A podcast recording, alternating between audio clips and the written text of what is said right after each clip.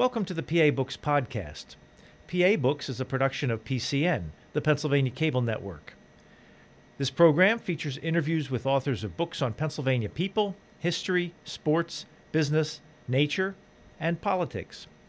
While the focus is always on Pennsylvania, topics like the Revolutionary War, the Battle of Gettysburg, the Industrial Revolution, the coal and steel industries, and authors like John Updike, David McCullough, and John Grogan have a universal appeal.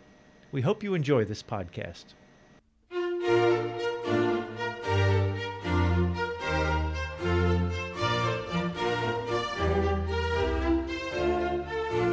This week on PA Books, Chris Pabst, the author of Capital Murder. Chris Pabst, author of Capital Murder An Investigative Reporter's Hunt for Answers in a Collapsing City. Why'd you write the book? Well, I wrote the book because I think people need to know what happened to Harrisburg, Pennsylvania. It's truly a remarkable story, and it goes through about 30 years of the city from this mayor for life, Stephen Reed. He was mayor for 28 years. He was seen as the greatest mayor in Pennsylvania, the greatest mayor in America. There, in 2006, this organization called the World Mayor Organization named him the third best mayor in the world. I mean, this was a guy that was idolized, and he what he did for the city looked to be absolutely incredible. For people that are familiar with central Pennsylvania, when he took office in 1982, Harrisburg was in a very bad place. It, it had just lost 25% of its population in the 70s, and that's 25% of people that can afford to leave. So he comes, over, he comes in in 1982 and takes on a task that nobody really wanted taking over the capital city of a state that is just in a really bad place. And over the decades, population was coming in, new buildings were being constructed. I mean, the things that he accomplished in his administration were pretty remarkable. There's the the National Civil War Museum, there's the Firemen's Museum, the Harrisburg Senators, the, the AA affiliate of the Washington Nationals, City Island, the Harrisburg Hilton, the Whitaker Center for the Performing Arts, Second Street, Restaurant Row. All of these things were created by Stephen Reed. He leaves office in 2010, one year later, the city of Harrisburg files for bankruptcy. How can this happen? So I wrote this book because people need to know how it happened. It's a very important story, not just for people in central Pennsylvania or people in Pennsylvania in general, but this is really a story that people all throughout America need to understand so more cities don't go down the path that Harrisburg, Pennsylvania went down, becoming the first and only capital city ever to file for bankruptcy. You were a reporter in Harrisburg for a period of this time? Yeah, for four years, from September of 2010 until the end of 2014, uh, December of 2014. I was a reporter for CBS 21. I was an investigative reporter for them. And my beat was the financial collapse of Harrisburg. So every day I was covering something different about Harrisburg. I filed more than 200 reports on this city, and everything from the state takeover uh, the receivers that came in, the, the constitutional battle that was brewing because the elected leaders in Harrisburg were stripped of their authority to govern because the state took it over, the, the recovery plan, the bankruptcy, and also I covered a lot about the people that suffered in Harrisburg as a result of their failed government. And that's what happened. Harrisburg's government failed the people, and the people suffered, and their stories are in there. How much did you know about Harrisburg before you took the job? I think very little, and that was beneficial to me. Uh, I'm from Pennsylvania. I was born and raised in Berks County, a little bit south of uh, Reading and Morgantown, you know, right off the turnpike. My parents still live there. And growing up, in, I was born in 1979, so I grew up in, in the 80s and then into the 90s. When you're in elementary school, you know, what do you normally do? You go to the Capitol, you do things like that. But when I was growing up, uh, we didn't really come to Harrisburg it was seen as kind of a place you just avoided. It was a lot of blight, a lot of crime, a lot of poverty. And it goes back to when Stephen Reed took over in 1982, the type of city he took over. So when I got here in September of 2010, I saw something that I wasn't expecting. I saw a vibrant city with new stores and new skyscrapers and new buildings and people that loved to be there, paying tax dollars, and the city looked like it was in great financial shape. And I thought to myself, wow, like what an amazing turnaround from my childhood. Because for about six years I had left and I was working in Wyoming and I was working in Wisconsin in TV there before I came back to, to work in Harrisburg, in my home state. And I think, wow, this is amazing. Great for Harrisburg. Great for, great for my home state's capital city. But then as I started looking more into it, I started seeing, you know what? There's some stuff here that doesn't quite look right. Harrisburg had or has about a $50 million general fund budget, but it had accrued about $400 million in debt. And I'm looking at this and I'm going, how's that possible? How do you accrue eight times your general budget in debt? And then I started just learning a little bit more, and, and, the financial collapse had started happening about really in earnest about six months after I got here. And then as it started collapsing, and I'm looking at this beautiful city, I'm like, this doesn't add up. This doesn't make any sense to me. And as I started learning more, and I started learning about Stephen Reed, the mayor of 28 years, how he conducted business in the city, how he ran the city like a dictator, and everything that happened in this city, whether it be public or private sector, had to go through him, I really started to learn of this fascinating story of how this city put all of its trust into one man, and that one man used that trust to build a city essentially a house of cards, using financial tricks, using the municipal bond markets to his advantage, and then reinvesting that money in the city, doing things he should not have been doing. And then all of a sudden, a year after he leaves office, again, Harrisburg becomes the first and only capital city to file for bankruptcy. So I started learning of this incredible story and I started doing more investigative reporting. And as I did more, it only led to more questions that I had to answer. And then I'd answer that question, and it led to more questions that I had to answer. And it just became this snowballing situation until I realized I actually know what happened to this city. And it's a phenomenal story. People need to know about it. And, and that's why I wrote the book. Well, how was it Stephen Reed was uh, right in the beginning able to take the city? I, I want to find you talk about a story about a a mission that came to Harrisburg eh, to set up, and they finally just gave up and said, This place is hopeless. Take a city like that and build it up. I mean, how did he get it started? And, and did he have something going legitimately in the beginning? Well, he was using a lot of these financial tricks. He was using arbitrage within the municipal bond market. Today, that's illegal. It was made illegal. Can you explain layman's terms? okay, so basically, what Stephen here's a, here's a perfect example, and we, we talk about this in the book. Stephen Reed decided that he wanted to build a dam across the Susquehanna River, and he was going to use that for hydroelectric power. Plans were never drawn up. Engineers never uh, devised any type of strategy to get this done. But $300 million in a bond was issued to the city to do it. Again, $300 million issued to the city. I know you look perplexed. Would that have been sound business for somebody to lend the city $300 million for that? I mean, could it conceivably have been a sound business decision? Well, what it is, and this is something we can get into a little more detail, is that fees are paid out. So when uh, Wall Street or a municipal bond market banker, something to that effect, lends a loan to a, a city, a fee is paid out, and those fees are paid out in the millions of dollars. So, what eventually ended up sinking Harrisburg was they were taking out too many of these municipal bonds that could never be paid back. But tens of millions of dollars in fees go to the bond lawyer, go to the Wall Street firms that issue the money, and go to the city, which is how Stephen Reed bought the Wild West artifacts that, that you may be familiar with. It was such a big story. So there is an incentive to get these bonds issued if you're the person issuing them. So that's how these are getting doled out. But to go back to the, the dam on the Susquehanna River, arbitrage is he has that $300 million and he keeps refinancing the $300 million, and each time fees are paid out. And then you collect those fees, and that $300 million never goes to the project that, that was done but you get the millions of dollars in fees that go along with it. So that was one way that he did it. And then what he did is he reinvested that money back into the city. And I think that Stephen Reed definitely had the best interest of Harrisburg at heart. He wanted Harrisburg to be a destination city and to be this wonderful city that it was in 1900, when it was really the center of Pennsylvania.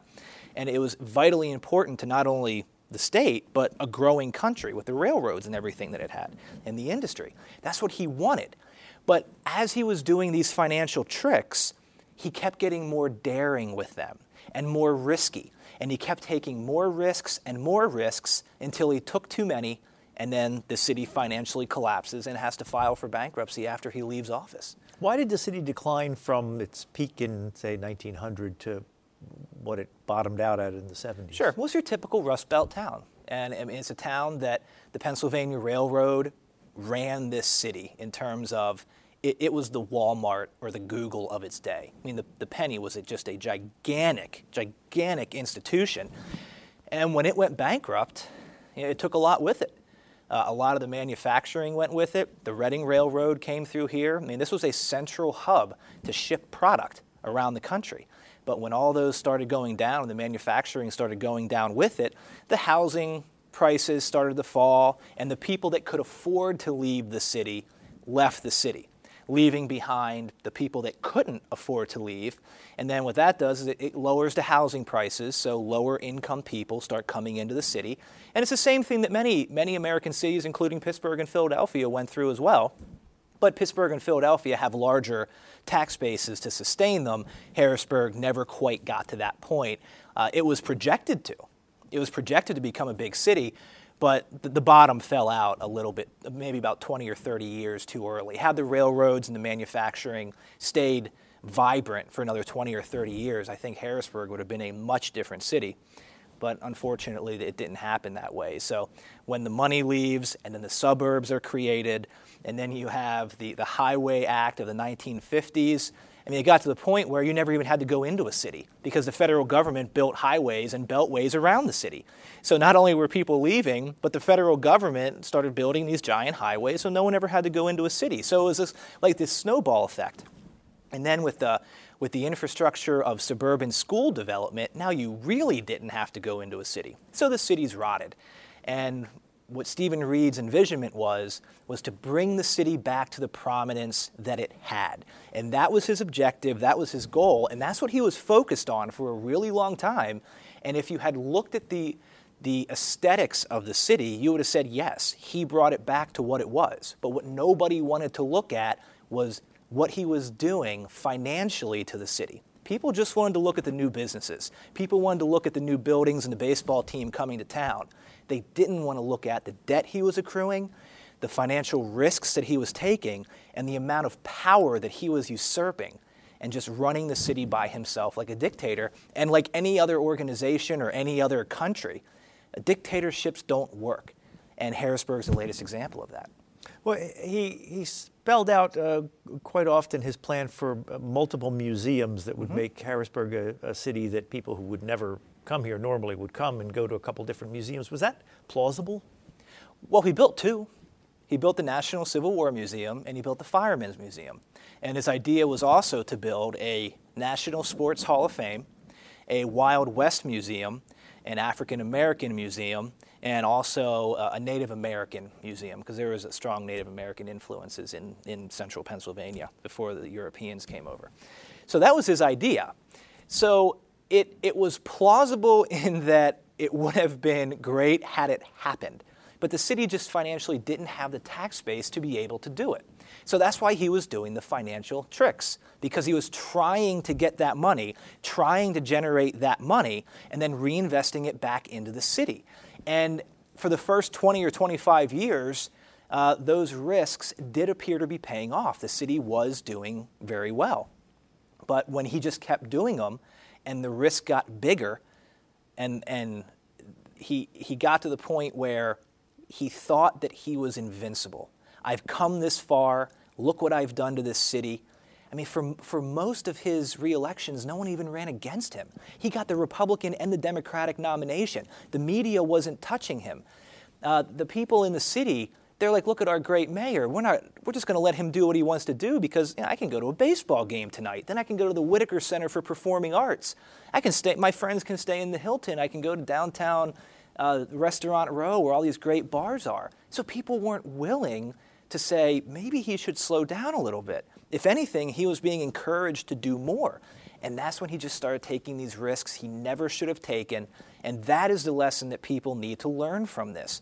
They need to learn that, that there's a reason that we have the democracy and the republic that we have, that's spreading out the balance of power and not, not focusing it on one person who's making all these decisions.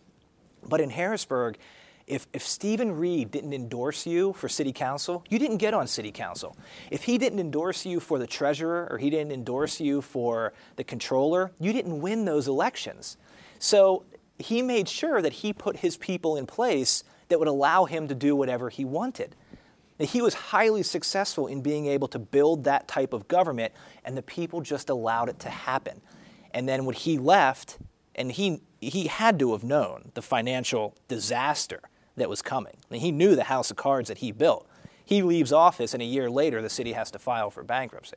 If he had stayed in office, could he have kept it rolling for longer? I, in my, well, that's an opinion question. My opinion would be absolutely not.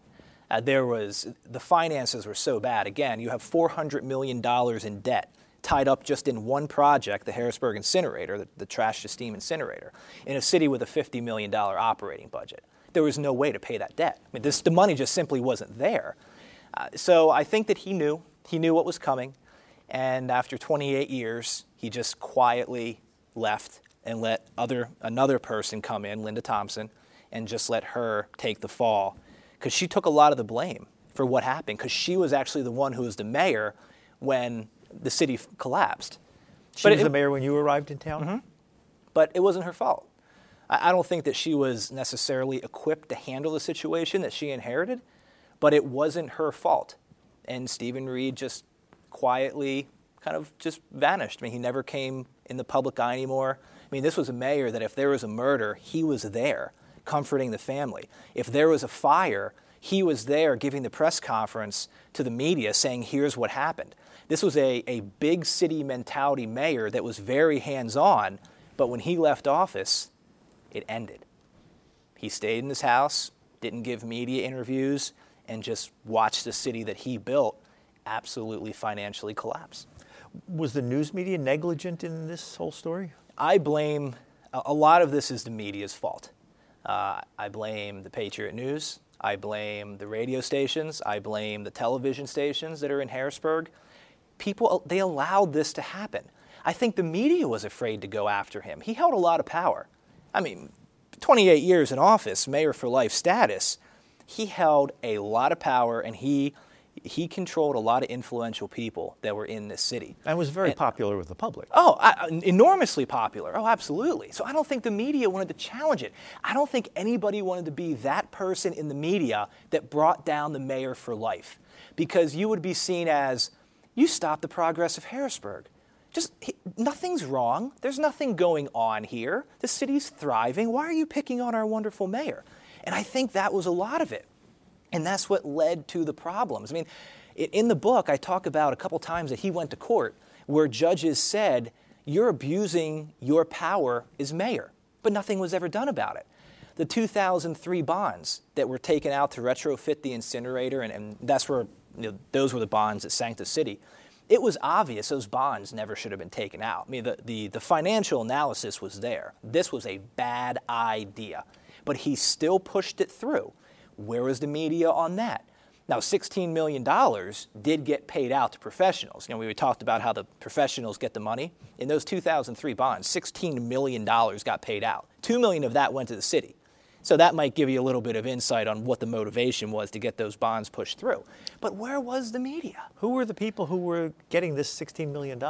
Oh, they're all in the book. I name every single one of them. Uh, the, the, companies they work for. Uh, Dauphin County played a huge role in this. Uh, Jeff Haste, who's a county commissioner, uh, uh, he, he's he's somebody that is being heavily looked at, is, is you know, having a lot of involvement in this. I think the county got two and a half million. excuse me, the city got about two million. A lot of the banks, uh, Royal Bank of Canada. I mean, I'd have to look at the, at the chapter. Yeah, I think you have a chart in there that has something like five million dollars. Yeah, like five million dollars. So it so, didn't all stay local. Oh, oh no, no, it wasn't local at all. All the the bond attorneys, they get a cut of that. the, uh, the engineer attorneys, those firms, they get a cut of that. And just to, just to point out the significance of this, the $16 million that was paid out in 2003, that, doesn't, that didn't go to the city. That didn't go to the project.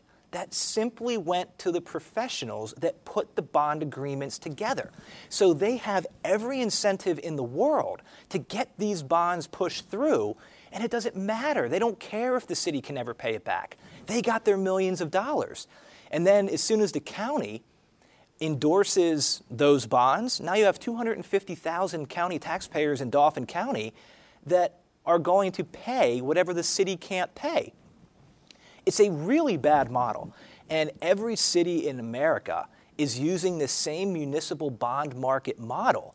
And these same Wall Street firms and these same municipal bond attorneys are going to all of these different cities doing the same thing, loaning them money, reaping millions of dollars in benefits, and then when the whole thing collapses, they wash their hands of the situation and they say, I want all of my money. I want all the loan that I gave you because that was the deal. I'm supposed to get all that back. But they loan this money out knowing the cities can't pay it back. Is there anything improper about choosing who were the people who were the agents of these bonds to get the money? well, you have to choose who gets the money if, when sure. you make these deals. Well, Stephen Reed, he, as I said, he's, he's into these financial tricks. He never met a bond issuance he didn't like. So he was working with the same municipal bond people for years. So they had this working relationship. Well, let's have a let's let's. Uh, you go back to the to the dam on the Susquehanna River. There was never going to be a dam. There was no there was there was there were no plans drawn up. So they just sit down at a table and they say, "Listen, give me 300 million bucks. Now you'll get a couple hundred thousand or a couple million in fees. I'll, I'll reinvest it a few times. I'll get my money, you get your money, and then we'll give you the 300 million back, and then we'll just move on. So and we'll just say it's for a dam project. So the city had to pay monthly fees or, or monthly like it's a, pay back on the loan. Yep, it's it's simply a fee. Yep, mm-hmm. it's a fee. And in, in the 2003 bonds that sank the city, it was 16 million dollars more than $16 million in fees. So there's every incentive in the world to push these bonds through. And this is happening to all the cities and all, all the municipalities in America that are dealing in the municipal bond market, which is almost every one of them. If, if the, the significance of what happened to Harrisburg lies in what the recovery plan was. Harrisburg filed for bankruptcy. The bankruptcy was not allowed to go through because the Wall Street firms, they didn't want it to go through. Because if the bond gets restructured and they don't get their money back, then what are other cities going to do as soon as they get into trouble? And now all of a sudden, all these Wall Street firms on, in the municipal bond market, they're not getting their loans back. So they very heavily lobbied the Pennsylvania legislature to not allow Harrisburg to actually enter bankruptcy. Harrisburg filed for it, but the judge threw it out. And that's where it came from. It came from those firms going to the state legislature saying, You don't want this to happen. Let me tell you why. If Harrisburg goes into bankruptcy, it's going to be really hard for any city or any municipality in this state to be able to get money because we're going to think that the state doesn't care and just going to let them go into bankruptcy. Well, we're not going to lose our money. We'll lower the bond ratings for every municipality and every city in this state. So that's why the bankruptcy actually didn't go through. Did they have a point? Oh, yeah, they do have a point. They absolutely have a point.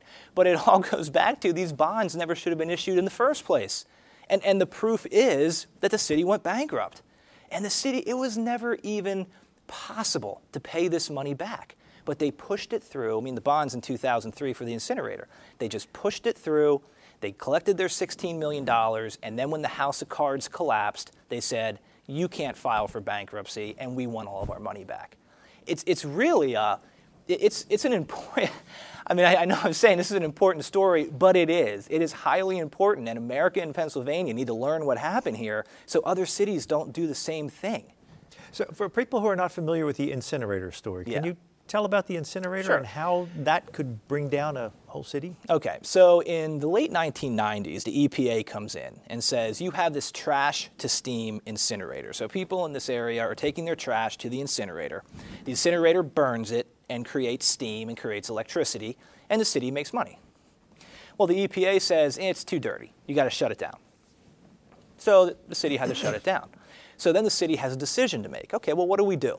Do we take out $125 million in loans to retrofit the incinerator, or do we walk away from the project? Well, the, the decision was made to retrofit that incinerator at $125 million. And that is where the $16 million in fees got paid out.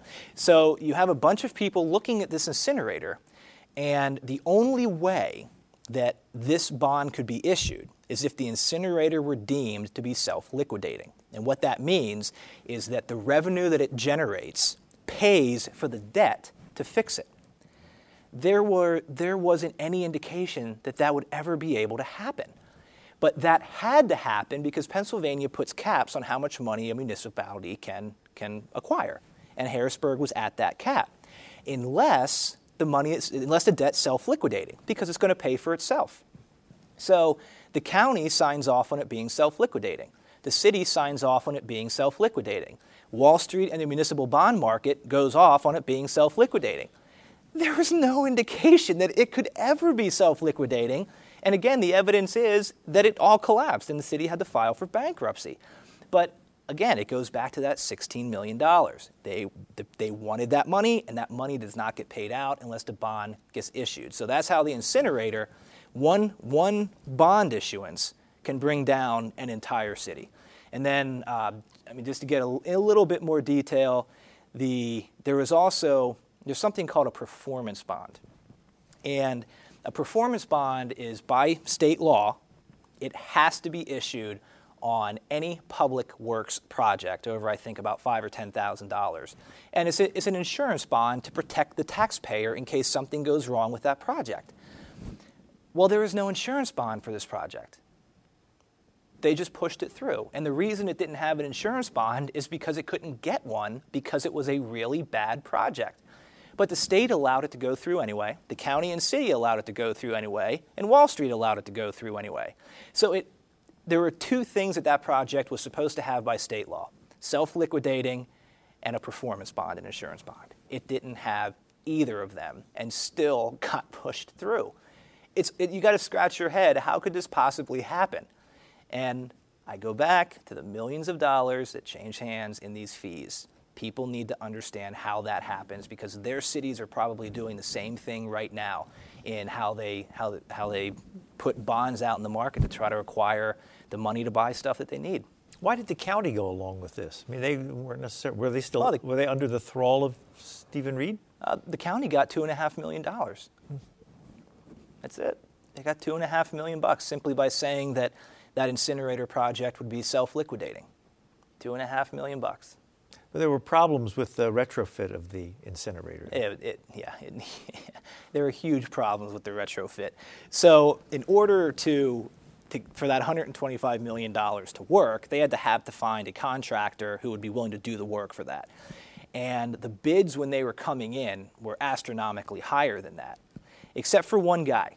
His name was Barlow, and he was out of Colorado. And he had this new fancy technology that was going to be cheap and it was going to burn everything more efficiently. It had never been tested on the scale that they were going to do the Harrisburg incinerator with. So they decide, you know, we're going to hire this guy without a performance bond. Okay, remember it's all this is all connected. They don't have this performance bond. Uh, they say, okay, let's make it self-liquidating. He comes in and starts doing the work and goes bankrupt in the middle of the project. It wasn't finished. So now the city takes out $125 million to retrofit the incinerator. The guy who they hired to do it went bankrupt. But there was no performance bond, no insurance bond to protect the taxpayer. So now you have a half retrofitted incinerator. So in 2007, the city takes out a couple hundred, th- hundred million more to, re- to finish the work on the incinerator. So after $350 million, they have a functioning incinerator. It worked. It burned the trash, it created the steam, and it made revenue. But now, with $350 million in debt, they can't pay it back. So originally, they, they took out $125 million in bonds, figured out how much they would pay for it, and then went out and find out how much it would cost? Yeah, pretty much. It was a flawed project. It was a terribly flawed, flawed project. But when you have a mayor that feels invincible, and no one's going to challenge him. and the people are going to let him do what he wants, and the media are going to let him do what he wants. He just does it. So the, the incinerator works right now as we speak? Yes, it was sold. So part of the recovery plan, after uh, city council files for bankruptcy, the state and the governor, Governor Tom Corbett, step in and say, no, we're not going to allow you to do that. Uh, the state then takes the city over and uh, strips the elected officials in Harrisburg of their constitutional authority to run the city. They were elected by the people of that city. The governor and the legislature is like, no, we don't think that you can do a good enough job. We're going to take the city over. So they take it over. And they appoint what they called a receiver. And the receiver is now running the city. And his job is to draft a recovery plan for the city. So part of that recovery plan was selling the incinerator. So the Lancaster County Solid Waste Management Authority bought the incinerator. They currently own it, and it's working. I mean, af- after you know this massive amount of money was dumped into it, you had a working project. But the problem goes back to how much money it cost to make that project viable. That's, that was what wasn't sustainable. How much did they sell it for? $125 million. And it had 350 million, actually at the time they sold it, I think it was closer to 400. So it had about 400 million dollars in debt and it was worth 125 million dollars. And, it, it just kind of goes back to how, how could your city leaders be that wrong? That's significantly wrong. And that's the problem. Uh, speaking of city leaders, when you arrived in town, the mayor of Harrisburg was Linda Thompson. Correct. Can you talk about her? Linda Thompson was. Uh, do you know Linda? Uh, yes. Have you interviewed? Okay. Mm-hmm. So Linda Thompson was.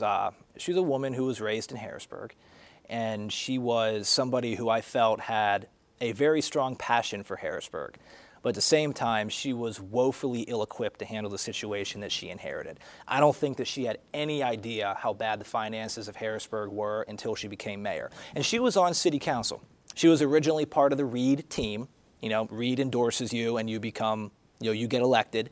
And then she turned against Reed, and then she filed, and then she ran against him for mayor and beat him in the primary. Uh, again, when he you know, didn't seem like he was really interested in the job anymore. And she, um, she made a lot of missteps. She said a lot of things that really turned people off. Uh, I mean, it was a, about a year after she took office, and there was protests to get her out of office. She made outrageous statements. She was on national news for saying things that, that were absurd. She called Perry County a bunch of scumbags. She, she, I think she got really frustrated with the situation, didn't know how to handle the, the situation. She took it out on the media, and I tell stories in there of her locking me out of press conferences, and, and, and she never called me by my name. She simply referred to me as, as you, like when I was in these press conferences. And she was just very, very cold, very combative, very difficult to deal with. Was she like that with just you or with all the, were there two TV reporters and newspaper there, reporters there who got were, along with her? There, there were a couple that did. If you didn't challenge her and you wrote the story the way that she wanted the story written, then she was very nice to you. But most reporters aren't like that. And we're going to ask questions. We're going to ask challenging questions because that's our job. We're working for the people. We're working for the people that are in our viewing area or in our listening ship, whatever it may be. And that, that's how we look at it. We're fighting on their behalf. So it's our job to, to ask tough questions. But she kind of saw it, she took it personally. And it's not personal, it's professional. But she took it very personally. And then uh, there's a lot of other things that she, I, I, get into detail about her missteps and what she did um, when, when she was mayor. And a lot of it was just it, it was so unbelievable to watch her try to deal with this situation. She just she just couldn't. I mean, she just she couldn't deal with it. She had snowballs that were thrown at her by people during protests, and, and she kind of egged people on, and, and she taunted people when when they were protesting her. I mean, things that politicians don't normally do. I mean, people have the right to protest a politician, but for that politician to taunt them is is something that you don't often see, and she did it. She did it often, and she was very callous. And I sound like I'm ganging up on her, but I mean I covered her for four years, and it was a hard four years to be able to cover her just because of the way that she acted. But if you read the book and and, and you see what I'm talking about, you'll understand. I mean, she made national headlines for things that she did. She made the worst persons list on Keith Olbermann's show when he was on current TV. Her, her comment about scumbags in Perry County, and to give some background on that, uh, for some reason, she thought that people from Perry County were driving into Harrisburg and dumping their trash on the side of the street. I have no idea where she got that from. So she decides to call them a bunch of scumbags with no proof to back it up. And it, it created this, this political firestorm that is something I've never seen before. I mean, Perry County revolted against her they actually pulled their contracts for trash. Perry County was sending trash to the incinerator. Harrisburg was making money on Perry County sending its trash to the incinerator, and they pulled the contracts and sent the trash somewhere else. So not only was it a ridiculous statement, but it ended up costing Harrisburg money. I think it was about $50,000 a year Harrisburg was getting on Perry County sending trash there. So she just kept doing things like that over and over again. When she came into office, one of the very first things that she did was she fired the superintendent of the school because uh, she was a white guy and she wanted a black superintendent to reflect the student body. Well, that white superintendent sued the city and got a $2.5 million settlement because for wrongful termination. So she just she did things like that over and over again. And with the way that she handled the city and the way that she handled the media, uh, it, it, was really hard to work. You also her. write that uh, in the transition between the two superintendents, something fell through the cracks and they missed out on a seven and a half million dollar. Yeah, there. Well, the, the, the school district itself was one of the biggest victims of Harrisburg's collapse, and it was the students that were the victims because there was no money for sports, no money for extracurricular activities or kindergarten. So I really felt bad for the kids that were in that school because this was not their fault. You know, so you got you got these, these municipal bond attorneys and people in Wall Street making millions of dollars on these bond deals. The city can't pay it back, and the kids are suffering as a result of it. It's awful. But when she fired that superintendent, there was no leadership in the city to apply for this grant that the city usually applies for. And I think it was about seven and a half or eight million dollars, somewhere in there. And as a result, the, the, the, city, the school district never got that money. And when it never got that money, the kids suffered. So if in a school district that was already having a lot of financial problems, that, that $7.5 million additional problem, that was, a, that was a huge issue. And it was directly related to her firing this superintendent. And, and it was because he was white. I mean, she made that very clear. She wanted a superintendent that reflected the student body's race, racial makeup. I, and, and I get that. That's fine. I understand it. But if you're going to do that, let his contract expire, let him train the next person so you're not just cutting it off and then things like that slip through the cracks and the kids suffer even more. So by getting rid of him, it, it created so many more issues than what she thought she was solving. How did you learn to be a reporter? Well, I, I first started writing for, I went to Pitt uh, and I went to play baseball. And then I figured, well, I probably should do something in case this baseball thing doesn't work out. So I started writing for the Pitt News, which is the, the university newspaper, and I enjoyed it. And so my major was uh, communications, emphasis on journalism. And then I had a minor in music, but that was, that was just for my own enjoyment. And uh, so I, I graduated, and then I went to Temple, and I got a master's degree in broadcasting from Temple. And for those two years, as I was getting my master's, I worked for a newspaper in Morgantown called the Tri County Record. I, I worked for the Journal Register Company in newspapers. And then I decided I was going to get into television. So I, I, went to Wyoming and I worked in Casper, Wyoming for two years. I went to Madison, Wisconsin, and uh, that was my first experience working in a capital. And I worked there for three years for the NBC affiliate. I worked at NBC affiliates in both those places. And then I moved back to Harrisburg in September of 2010 uh, and worked for the CBS affiliate here. And then in December of 2014, I got a job as an investigative reporter for the ABC News affiliate in Washington, D.C. Now that's pretty far up the ladder, the ABC affiliate in Washington, D.C. When, when you got there, what made you want to come back and write the story about Harrisburg instead of keeping it in your rearview mirror? Uh, the book was done. and, oh, it was done while you were mm-hmm, still working? Yeah, the, the, I wrote the book. I would say I wrote the majority of it in probably the first six or seven months of 2014 and then I signed on with a publisher, and then it took about seven or eight months to edit the book and do the cover art and all that other stuff. So by the time I went to DC in December of 2014, the book was a couple months away from publication. It was already done.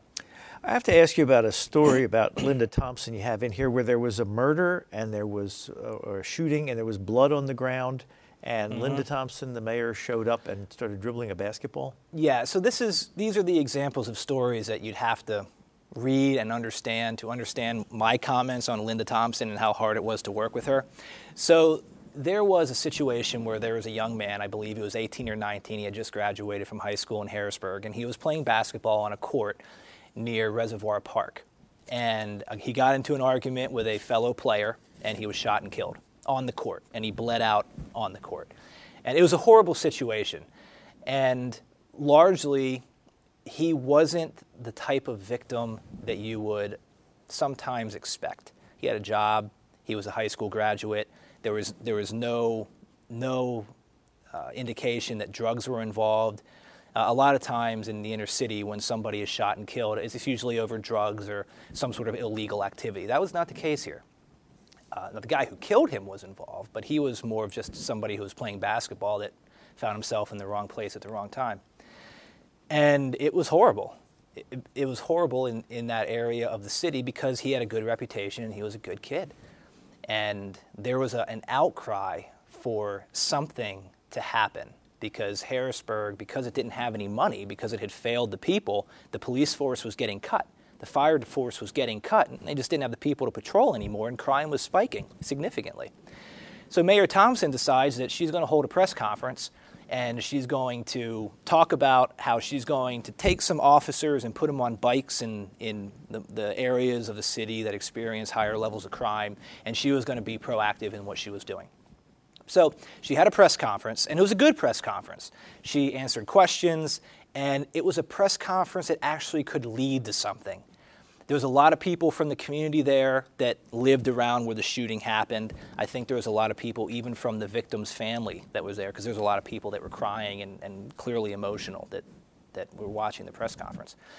And then after it was over, after we had this meaningful press conference, she walks over to some kid who clearly did not want to be involved in anything, takes his basketball and starts dribbling it, appearingly on the blood of this young man who died, and starts shooting hoops on the court with with the memorial that had been set up with teddy bears and pictures and all this other stuff.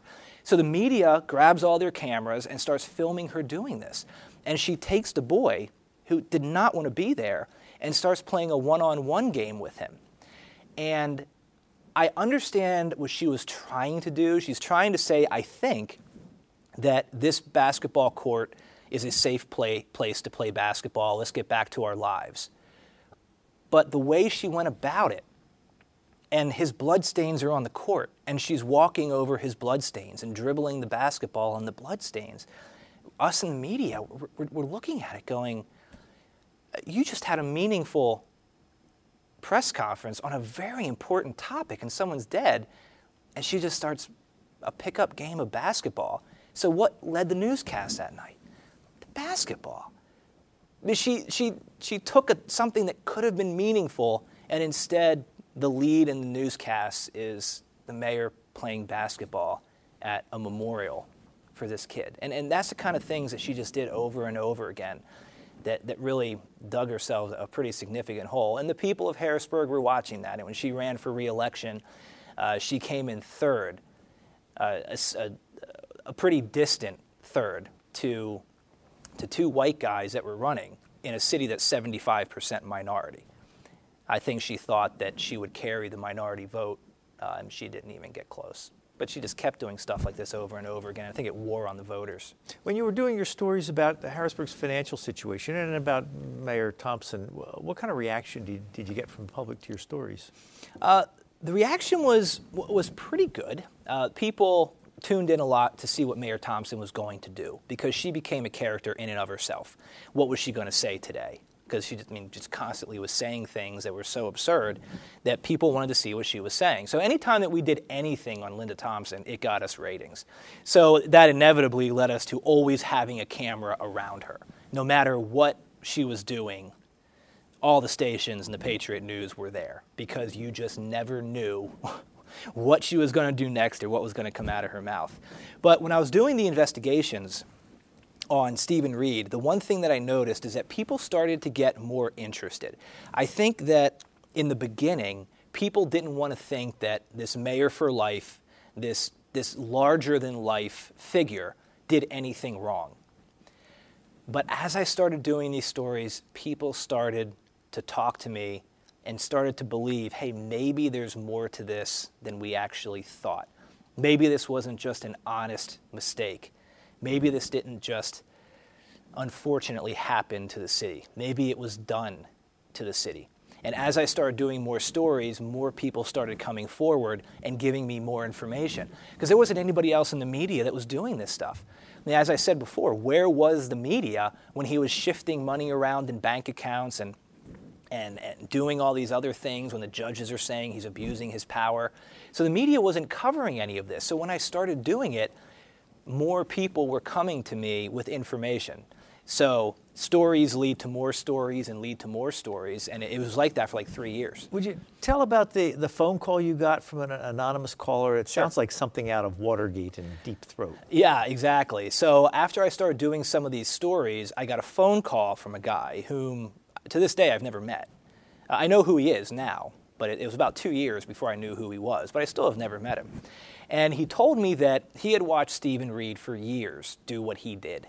And Stephen Reed, the way that he was abusing his power and just doing whatever he wanted to do and taking these huge risks with taxpayer money.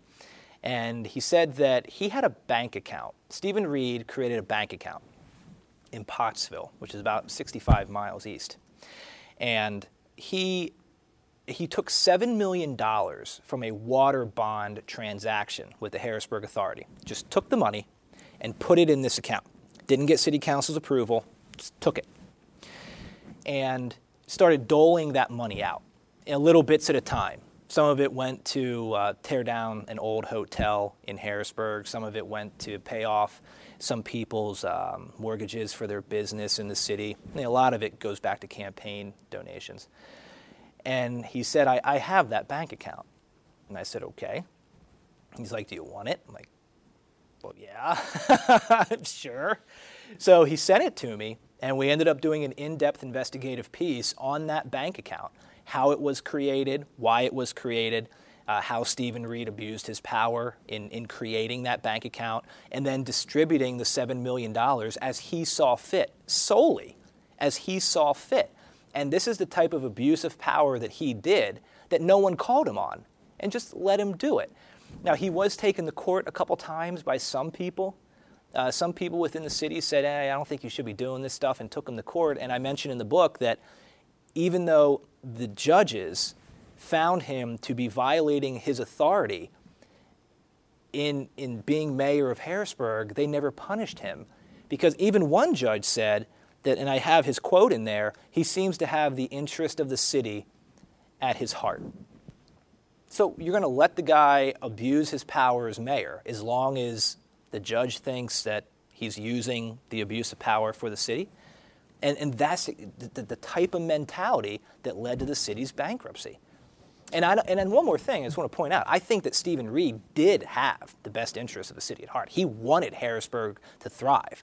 But it's much like Bernie Madoff. Bernie Madoff didn't want to be caught either. He wanted his investors to make godly amounts of money.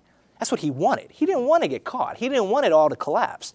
And Stephen Reed is the same thing, and I think that's a decent analogy. Stephen Reed didn't want this to collapse either. He wanted the city to thrive. Is there any evidence that Stephen Reed benefited personally from this? I th- there, grand juries have been created, and grand juries are looking into the situation. Um, I mean, I, I can't answer that question right now, but I think that the people of Harrisburg will eventually get that answer. When the state appointed the receiver, uh, what, what happened to City Council and, and Mayor Thompson? Well, they got into more of a fight, and it got to the point where they didn't talk to each other. Did so, they have any authority at no, that point? No. I mean, if you talk to them, they would say, yeah, we have some authority here and there. But ultimately, the, the receiver controlled the budget of the city. And most anything the city council does has to be budgeted to some extent, no matter what it is, even if they're printing papers and sending out flyers. I mean, there's a budget item for that. So they, they really didn't have any authority. And it was really a, a, power grab And the optics of it were absolutely horrible uh, because you have elected officials in a city that are just stripped of their ability to govern that city because, and they're all Democrats, because the governor legislature, the governor Republican, and the legislature, which is Republican, they decide that they're not doing a good enough job. So we're just going to appoint someone to take the city over, and and uh, just you know impose a recovery plan on it that we think is the best recovery plan for you. Maybe it was, maybe it wasn't, but uh, you know where was the governor, where was the legislature when the state government was approving those bonds, allowing again the the the performance bond and the self-liquidating asset aspect of those that were supposed to be in there, you know, they didn't follow up on them. They didn't investigate them. They just let it go. I mean, the, the state was involved in this in many different aspects. And then the state was hugely at fault because it allowed those bonds to go through, and then the state just takes it over when the bonds don't work out. And, and this is the same situation that could happen anywhere in the state. Anywhere in this state. There was a receiver, David Unkovic. Correct and he was doing the job, and everybody seemed to like him. And mm-hmm. one day he resigned. Was there ever any explanation about why? Uh, he called it political and ethical crosswinds. So David Unkovic, when he first was elected, or I should say nominated by Governor Tom Corbett, um, I was very skeptical of him because he worked in the bond markets. And a lot of the companies and a lot of the Wall Street firms that had loaned the city money, he knew them he was working for them. I mean, the, I mean it's, it's, a pretty small group of people that are in the municipal bond market, and he was one of them. So right away, we were all pretty skeptical of him. When I say we, I, I mean the media. And he won me over. I, I, really think that he had the best interests of the city, and he wanted the city to, to win. And he was very, he, he held a lot of town hall meetings, he talked to people, he won over the people of Harrisburg. But as he learned what happened to the city, the, the way that it happened, again, going back to the manipulation of the bond markets and the accounting tricks, he said, I can't move forward. There needs to be an investigation into what happened here, a criminal investigation, because the way that he saw it, these bonds should not have been issued for the incinerator to such an extent that he thought that there was criminality in doing so. So he, he publicly called for criminal investigations. And he just gave up? Did he just yep. say this is unwinnable? It wasn't unwinnable. He said that it was political and ethical crosswinds. He said he couldn't ethically move forward uh, largely because of how the city got in this, in this problem. So essentially, what I think he was saying was what I'm trying to solve may have been a crime. I'm not a prosecutor have prosecutors solve the crime first. And then let's figure this out. But his resignation was like handwritten on a little piece of paper. Is, yep. Was that odd at all? Um, yes. But in covering him over months, you could see that his mood drastically changed. When he first came in, he was very optimistic. He's holding these town hall meetings, he's talking to people, people like him. Uh, he, he wins over the media. Fantastic job. Bravo to him. And he was working, and people thought he was doing a good job, including me. And then he just walked away from it. He wrote that letter. He said, I can't ethically do this job anymore. And he walked away. And I think in doing so, he sent a very powerful message that, that there is something more here than we think in the media and even residents in the city. There's more here. David Unkovic found out what it was. And by him leaving, I think it encouraged other people to say, what are those political and ethical crosswinds? Now, his, his successor, a gentleman by the name of William Lynch, you're right, when Lynch was head of the Pennsylvania National Guard, he was highly criticized for acquiring land in northern Pennsylvania for tank practice. That contract was scuttled, but not without the landowners keeping $325,000 of a state deposit. That land was subsequently, that, uh, that uh, landowner was then brought into Governor Corbett's cabinet as Secretary of Community and Economic Development, the very department overseeing Harrisburg's restructuring. Is that sort of conflict of interest and that sort of thing business as usual? Well, in Pennsylvania, yeah, yes and yes. Yeah, it's a conflict of interest. and that's that's Pennsylvania politics. Just how this city, and it's how this state runs. It's it's very. Ah, what's the word I'm looking for? I don't want to. Eh, actually, I'm not even going to say a word. I'll just agree with you. Yes, it's a conflict of interest, but it's how the, it's how the state is run. But at that point, people were tired. People were tired. It had been about two and a half years since the bankruptcy filing by City Council. The city wasn't paying any of its debts. It wasn't paying. It had stopped paying all its debts, so it could try to get money to pay its workers. Uh, it was the first time that the city had ever not paid its debt. Not only was it not paying the incinerator debt, it wasn't paying uh, the general obligation debt, which would be like a mortgage for a city. So, what, as, as the dust settles and they came up with a, a recovery plan for Harrisburg, uh, who won and who lost? Who won and who lost? I would say we don't know. I think we will know in about two years because the way that the recovery plan worked, uh, basically, it, it sold the city assets. It sold the incinerator. It leased the parking garages that the city owned for 40 years and then it got concessions from Wall Street. I think about $100 million. Because uh, I, I, think the idea was okay, Wall Street, if, if you don't give us some money, there's a chance we are going to go bankrupt and you're not going to get any money. So Wall Street did give a little bit of money. And it, it mapped out budgets until 2016, 2017, that area. So starting in about 2017, we'll have a better understanding of that recovery plan. Did it work and did it not work? And then your question will be answered because if it works, the winners are the residents of Harrisburg and the region. Because the stronger Harrisburg is, the stronger the region is, Cumberland County and Dauphin County, and all the counties that are around it. If it doesn't work, then the losers are the citizens of Harrisburg and the region. So we'll find out in a couple years, but we'll we're going to be following up on that question. It's an excellent question. So, as we sit here in June of 2015, mm-hmm. how's Harrisburg doing? How's a new mayor? Uh, fine. I mean, I would say everything now is fine. I don't live here anymore. I live in Washington, D.C. Stephen Reed's, uh, the things Stephen Reed built still stand? The, yes, they do. The, the, the National Civil War Museum only gets about 40,000 visitors a year. So I know it's struggling, but it's still there, and it's a beautiful facility, and, and I hope that it, that it stays viable. I hope that the things that he, that he created in the city, although uh, they were fake and they were done with accounting tricks, I do hope that they, they do stay there. Uh, the Harrisburg Senators, uh, a judge determined that he abused his power in bringing that team to the city by not getting the, appro- the appropriate approval from City Council. Um, I mean, that was another aspect of, of him being just like a, a dictator. But the, they're staying here, and I think they're doing well. I, I, I, really hope that Harrisburg survives. I hope that it thrives, but it's going to be tough. Uh, this is your first book? Yes, sir. And you have another one in the works? Uh, yes, in 2016, my first novel will be coming out. It's called Devolution. Uh, devolution being the opposite of evolution.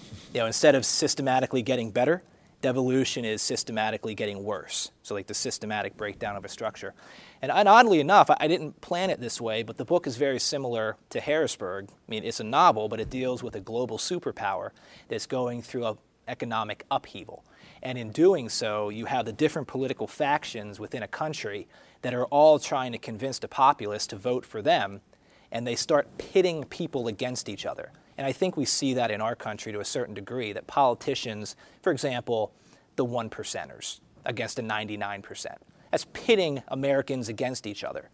And it, that's done on many different examples. That's just one of them. But as politicians do stuff like that, they, they're tearing at the fabric of a nation.